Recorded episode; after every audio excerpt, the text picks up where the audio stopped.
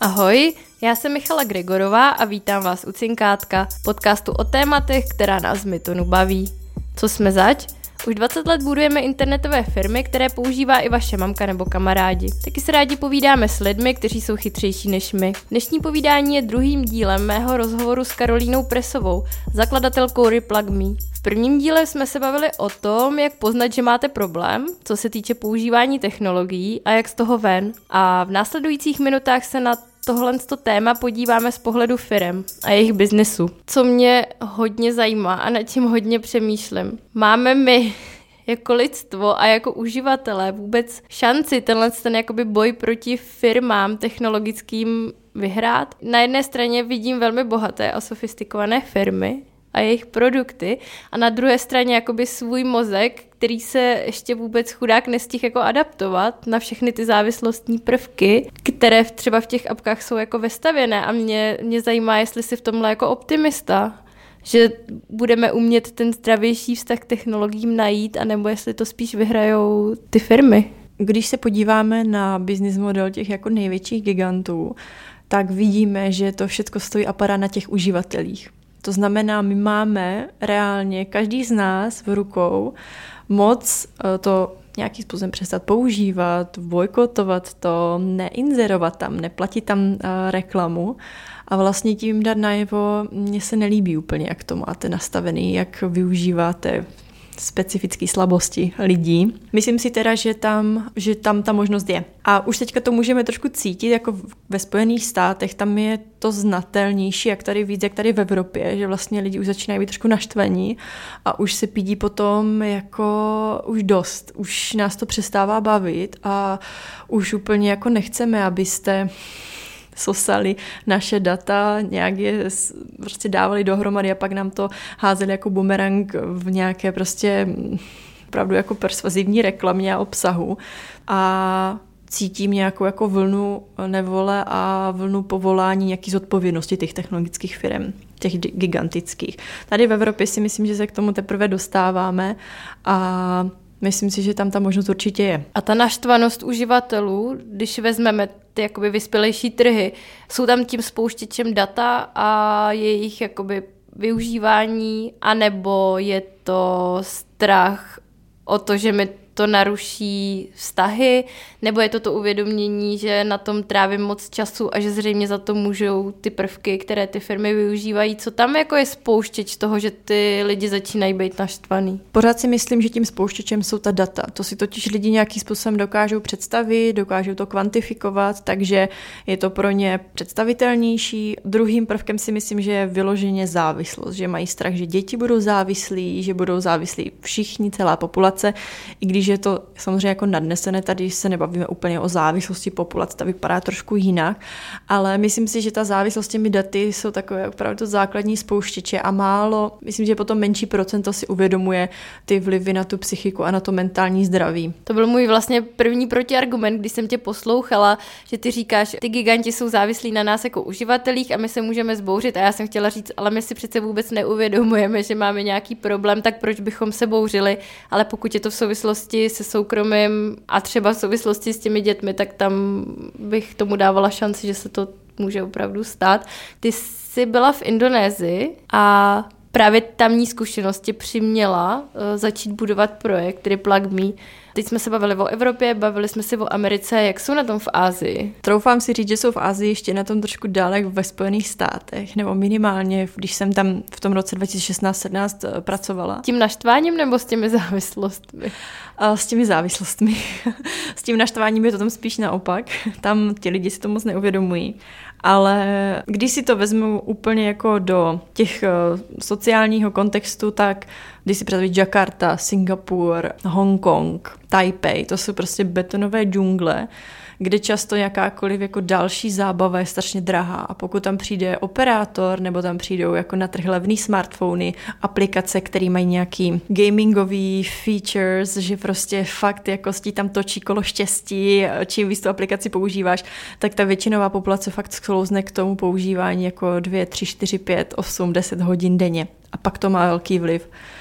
Ale myslím si, že ta populace tam ještě nedozrála, konkrétně teda jako v Indonésii, v těch velkých městech na Jávě a dalších ostrovech, že je to špatný. Tam jsou ještě pořád vlastně v tom okouzlení toho, wow, to je pecka, přibližujeme se západu. Když my tady zmiňujeme etické technologie, eh, dokázala bys ten pojem nějak vysvětlit, co to znamená, nebo jaká jsou třeba kritéria pro to, abys ty tu apku nebo technologii považovala za etickou? Jedním z těch kritérií je určitě práce s daty, které ta aplikace sbírá o tom uživateli. Za etickou bych ji považovala v okamžiku, kdy sbírá data, které jsou nezbytně nutné pro jejich fungování a že tam je úplná transparentnost, to znamená, ten uživatel ví, které ty data se sbírají, k čemu slouží, kam jdou, případně jestli se někomu přeprodávají dál a v jaké formě. Takže úplná transparentnost toho vlastně, jak je s mým životem a s informacemi o něm nakládáno. A dalším rozměrem nějaké také etické technologie je, že nevyužívá lidské slabosti k vlastnímu benefitu, k vlastnímu zisku. Což, když se podíváme na každou jednu aplikaci, hlavně pocházející uh, ze Silicon Valley, tak vidíme, že ta pozornost těch lidí, ten čas jejich strávený vlastně na, na, v té aplikaci je ten zisk. Tím pádem oni musí používat techniky, které vedou úplně k základním instinktům nás jako lidí, aby nás tam udrželi. A vlastně moc dobře to ví a ví, jak to mají nadizajnovat, ví, jak to mají udělat a vědí, jaký to má vliv, jaký to má dopad a mají na tom ještě ten zisk. Ale tady to vidím neetické v tom, že samozřejmě pokud je někdo chytrý, nedizajnuje takovou aplikaci, je to jako úžasný, že to dokázal vůbec vymyslet. V okamžiku, kdy ale o tom ti uživatelé neví a záměrně se jim to vlastně neříká, zatajuje se jim to a jenom jako potichoučku si sosám ty data, ten jejich čas a pozornost, tak tam může to podle mě za hranicí té etiky.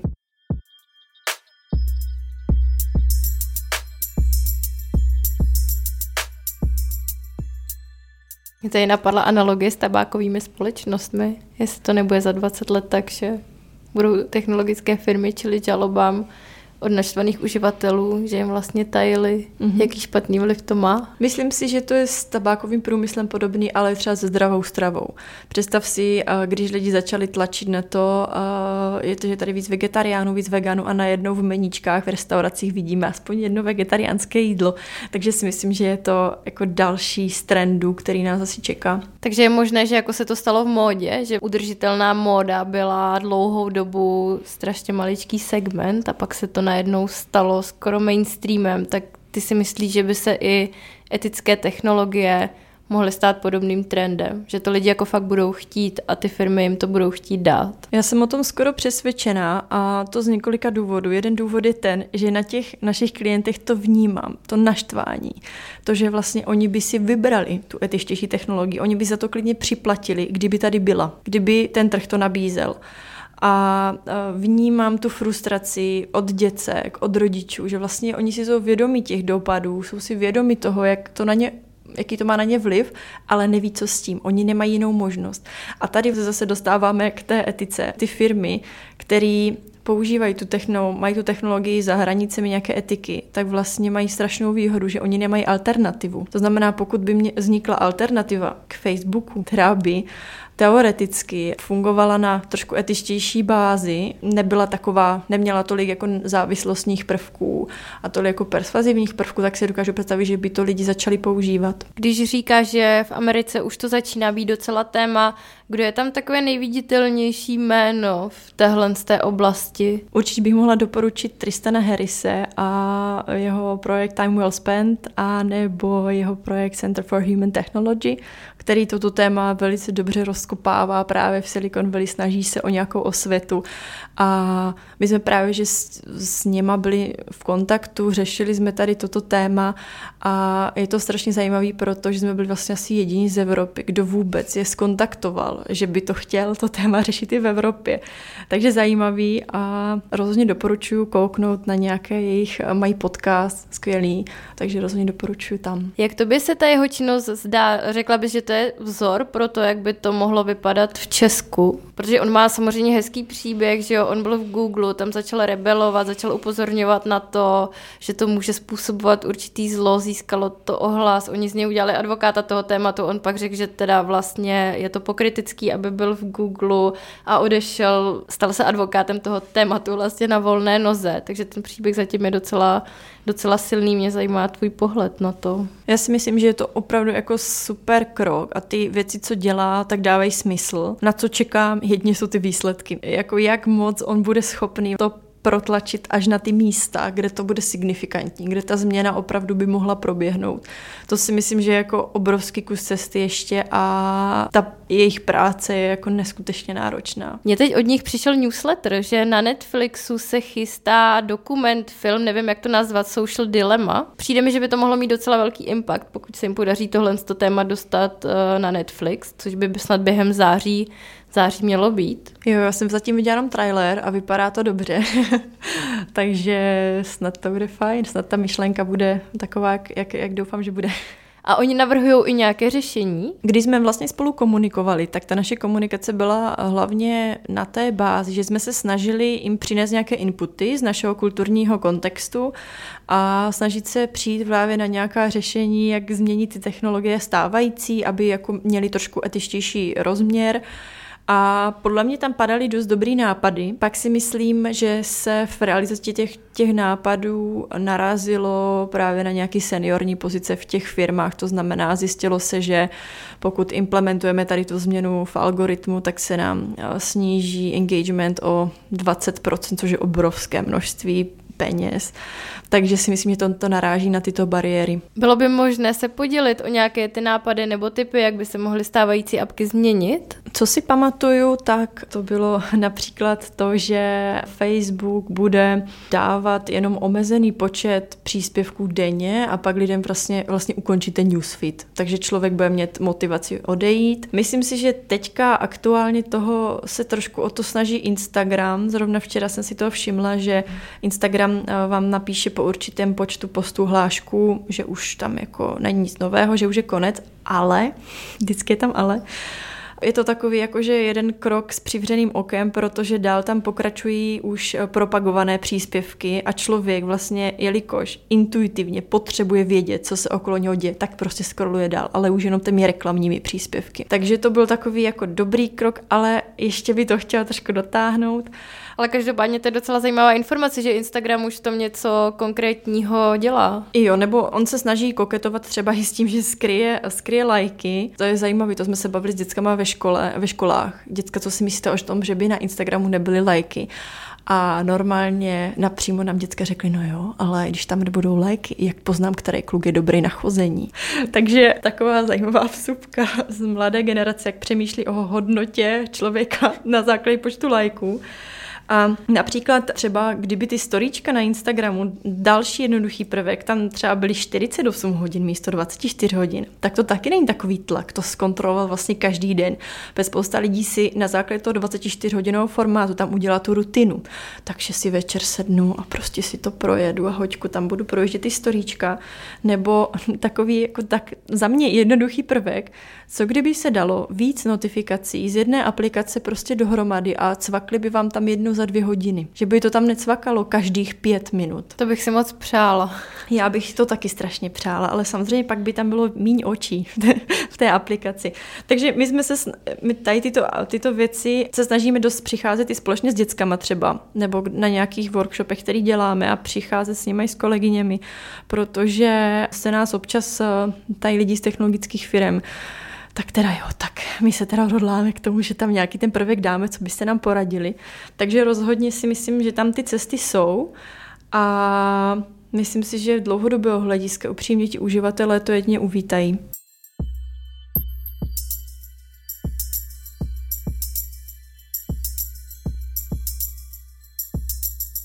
Takže ty bys třeba technologickým firmám poradila, aby uh, si všímali tohohle z toho trendu a obětovali uh, nějakou část té uživatelské pozornosti a závislosti, protože když se budou chovat jako líp a etičtěji, tak jim to může přitáhnout nové uživatele a odlišit, odlišit je od konkurence.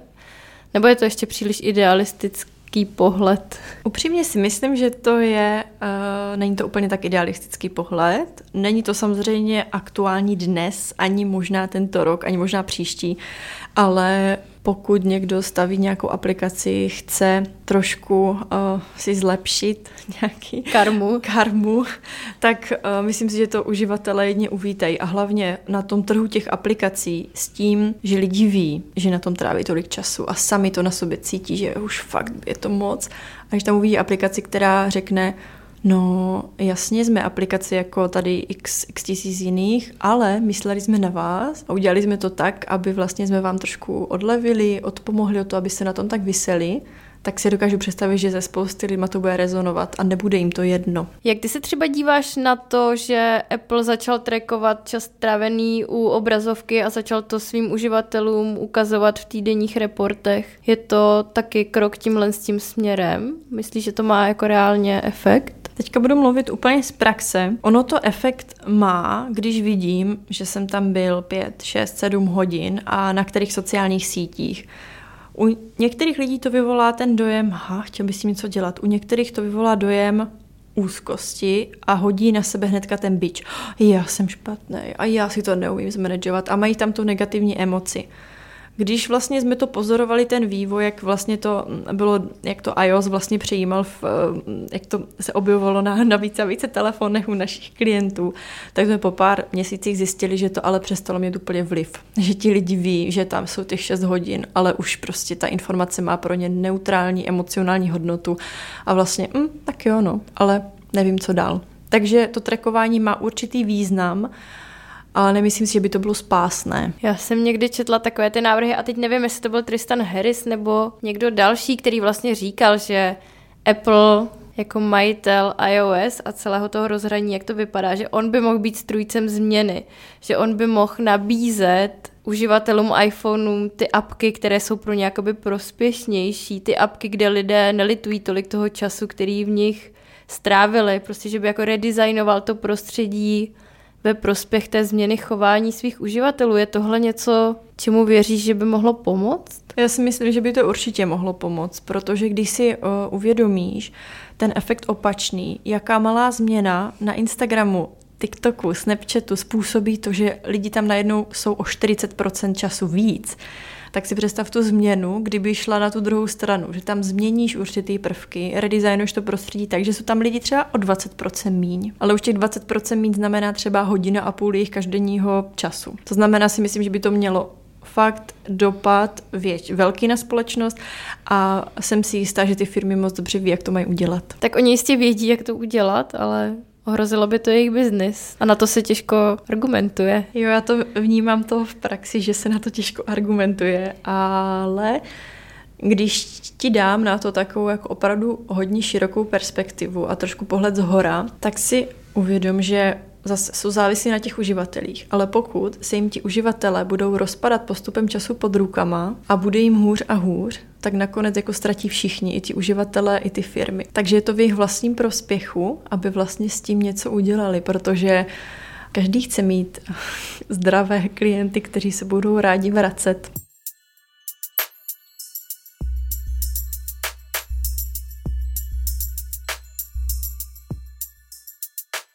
My jsme se teď bavili o technologiích a jejich vlivu na uživatele. Mě ještě zajímá ten aspekt technologií a jejich vlivu na zaměstnance.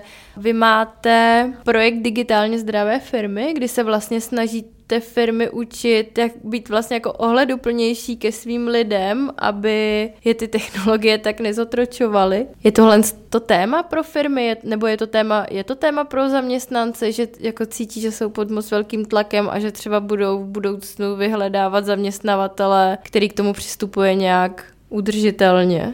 Bylo to téma i před karanténou, ale v karanténě se to akcelerovalo ještě to téma, takže teďka vlastně pracujeme s firmama, které to začínají řešit čím dál víc i z hlediska toho, že začínají digitalizovat víc procesů, eh, začínají nějakým způsobem omezovat kanceláře, takže počítají s tím, že lidé budou víc pracovat z domu o své vlastní technologie a potřebují to nějak ošetřit. Ale jsou i firmy, kde je na ty zaměstnance kladen velký tlak nebo pracují v technologickém sektoru ve startupech, kde je ten tlak opravdu obrovský a oni by chtěli těm zaměstnancům nějak odlevit, protože začínají si často uvědomovat, že klasické benefity už přestají fungovat a oni chtějí jít jak kdyby za, za hranice těch klasických benefitů, takže chtějí těm zaměstnancům pomoci.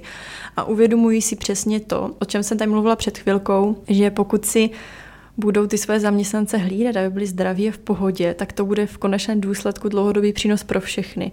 A v těch firmách, kde na tomto tématu pracujeme, no, když jsme tam pracovali, tak vlastně se tam zvýší spokojenost těch zaměstnanců. I když se může zdát, že třeba nebudou pracovat s takým zapálením, nebudou vyřizovat e-maily v 10 večer a ve dvě ráno odpovídat na sleku, ale z dlouhodobější perspektivy se vlastně to té firmě vyplatí, protože ten zaměstnanec neodejde, nevyhoří a vlastně bude tak jako víc v pohodě a paradoxně jako bude víc produktivní, i když nebude odpovídat v 10 večer. Jaké jsou ty konkrétní kroky, jak z obyčejné firmy udělat digitálně zdravou firmu? Tak můžu uvést dva příklady. Jeden příklad byla firma, která si myslela, že vůbec ten problém nemusí nějak řešit, ale řekla si, dobře, teďka tady jsme všichni online, bylo to právě v průběhu karantény, tak jsme tam udělali ten průzkum s tím kvalitativním průzkumem a zjistili jsme, že ačkoliv ti lidé to vyloženě tou manažerovi neřeknou, tak opravdu, jako jak říkám, vyřizovali e-mail v 10 večer místo hraní s dětma, dělali do práce, nebyli s tím spokojeni, cítili se úplně vyčerpaní, špatně se jim spalo, cítili jako opravdu, že se nemůžou soustředit a cítili to jako negativní emoce vůči té firmě, že ta firma jim to dělá. A tam jsme vlastně zjistili, že i když ten šéf jako neřekl, že chce po těch zaměstnancích, aby dělali e-maily v noci, tak se to tak jako nějak tak šinulo tím prostředím a ti lidé se cítili tlačení. Když mě manažer napíše v 10 večer, tak já musím odepsat, jinak jsem špatný zaměstnanec, nebo jinak prostě to bude vypadat blbě. Takže tam jsme nastavili, kromě nějakých jako hranic v týmech a nějak jsme si vykomunikovali individuálně jako rytmy těch lidí, tak jsme nastavili i vyloženě řečené hranice. Já po vás chci, abyste fakt v sobotu, v neděli nepracovali. A kdo bude pracovat, tak nevím, mu strhnu prémie. Jo. Takže nastavili jsme vyloženě ty hranice a jakmile to bylo řečeno v těch konkrétních segmentech, kde to ti lidi potřebovali, tak se těm lidem strašně ulevilo, že to vlastně není potřeba a vlastně si můžu jako oddechnout. Trvalo to dva, tři týdny a byla tam znatelná velká úleva spokojenost těch lidí, oni se věnovali víc rodině, takže se nějakým způsobem rozkvetly ty, ty, ty vztahy jejich osobní, takže se to přenášelo i do toho pracovního prostředí a celkově to vytvořilo takovou harmonii, kde vlastně ti lidi si nastavili hranice mezi osobním a pracovním životem. Takže tam bylo vlastně nějaké domělé očekávání, které ale ta firma ve skutečnosti vůbec neměla, takže stačilo na to jenom přijít a říct těm lidem, že tohle očekávání vlastně neexistuje. Přesně tak. A oni tam měli interní HR, která na to ale taky nepřišla. To je právě, že ta naše role, že my tam přijdeme externě zvenku a ti lidi nám řeknou věci, které vlastně nesvěří nikomu v té firmě. Tím pádem jim můžeme fakt dohlédnout až takové jako detaily věci, ale které jsou hodně signifikantní. No a ten druhý příklad, to je, to je firma, která právě prochází procesem digitalizace a potřebuje ošetřit a u těch zaměstnanců, aby vlastně uh, jim to všechno nepopadalo na hlavu, aby si byli vědomi jako všech vlivů, nastavili si hranice, věděli jak na to. Takže v jednom případě buď děláme nějakou vnitřní analýzu těm firmám, pomáháme jim pak něco pozměnit, poupravit, anebo teďka v procesech digitalizace vlastně jsme jakýmsi jako partnerem v vozovkách těm firmám, které to chtějí udělat dobře. Vy hodně pracujete s dorůstající generací. Jak budou vypadat zaměstnanci budoucnosti? Budou mít problém se soustředit? Vypadá to, že to soustředění bude trošku kámen úrazu, protože dnešní děti třeba mají problém přečíst odstaveček, aniž by odskočili pozornosti jinam. Otázka je, jestli třeba nebudou mít jiný, jiný pozitivní vlastnosti, charakteristiky, který ten digitální prostor vlastně vyzvedne. Co si ale myslím, že budou očekávat od těch zaměstnavatelů, tak je právě ta, ta rovnováha, ty hranice. A oni si na základě toho budou vybírat ty firmy, ty, který to mají nastavený, ty, který budou vědět, jak pracovat s tím digitálním wellbeingem, jak vlastně pracovat s těma lidma, s těma aplikacemi, s těma komunikačníma nástrojema, tak podle to bude jedno z těch kritérií. A teďka se na to děcek třeba ptáme v maturitních ročnících, jo, děcka, jakou, do jaké firmy byste šli a samozřejmě už ty peníze úplně nehrají primární roli. Hraje roli ta kultura a to, do jaké míry budu zasahovat do mého osobního života. Takže to k tomu určitě bude patřit. Mně se hrozně líbí, co děláte a to téma, který vy sem jako přinášíte, mi přijde hrozně důležitý, tak já se chci na závěr zeptat, co by ti pomohlo, aby se vám líp fungovalo? i do budoucna, aby tahle ta aktivita zesílila. Tak to mě hrozně těší, že to tak vnímáš, tu naši práci. A co bychom potřebovali, tak my jsme tým holek, socioložek a psycholožek a rozhodně by se nám hodila nějaká ruka biznisová, protože my jsme hodně do výzkumu, do dat a do té, do té psychologie jdeme hodně k tomu klientovi, pracujeme hodně kvalitativně s těma lidma, takže nám často chybí ta druhá strana toho, jak vlastně to téma otevřít víc ve společnosti a jak si vlastně najít nějaké dveře, které by to téma pomohly víc otevřít. To znamená, že byste potřebovali ambasadory a business development. Ano. Tak pokud někdo posloucháte a máte pocit, že byste mohli být užiteční, tak se určitě ozvěte. Kajo, díky moc. Já taky moc děkuji za pozvání. Mým dnešním hostem byla Karolína Presová, zakladatelka Replug Me. Poslechněte si i první část našeho povídání o tom, jak můžete najít rovnováhu v digitálním světě, aniž byste si museli nařizovat úplný detox. Poslouchali jste podcast České investiční skupiny Myton a pokud vás zajímá, proč se jmenuje Cinkátko, zeptejte se nás. Neustále totiž hledáme zvědavé a chytré lidi do našich firm. Více se dozvíte na myton.cz.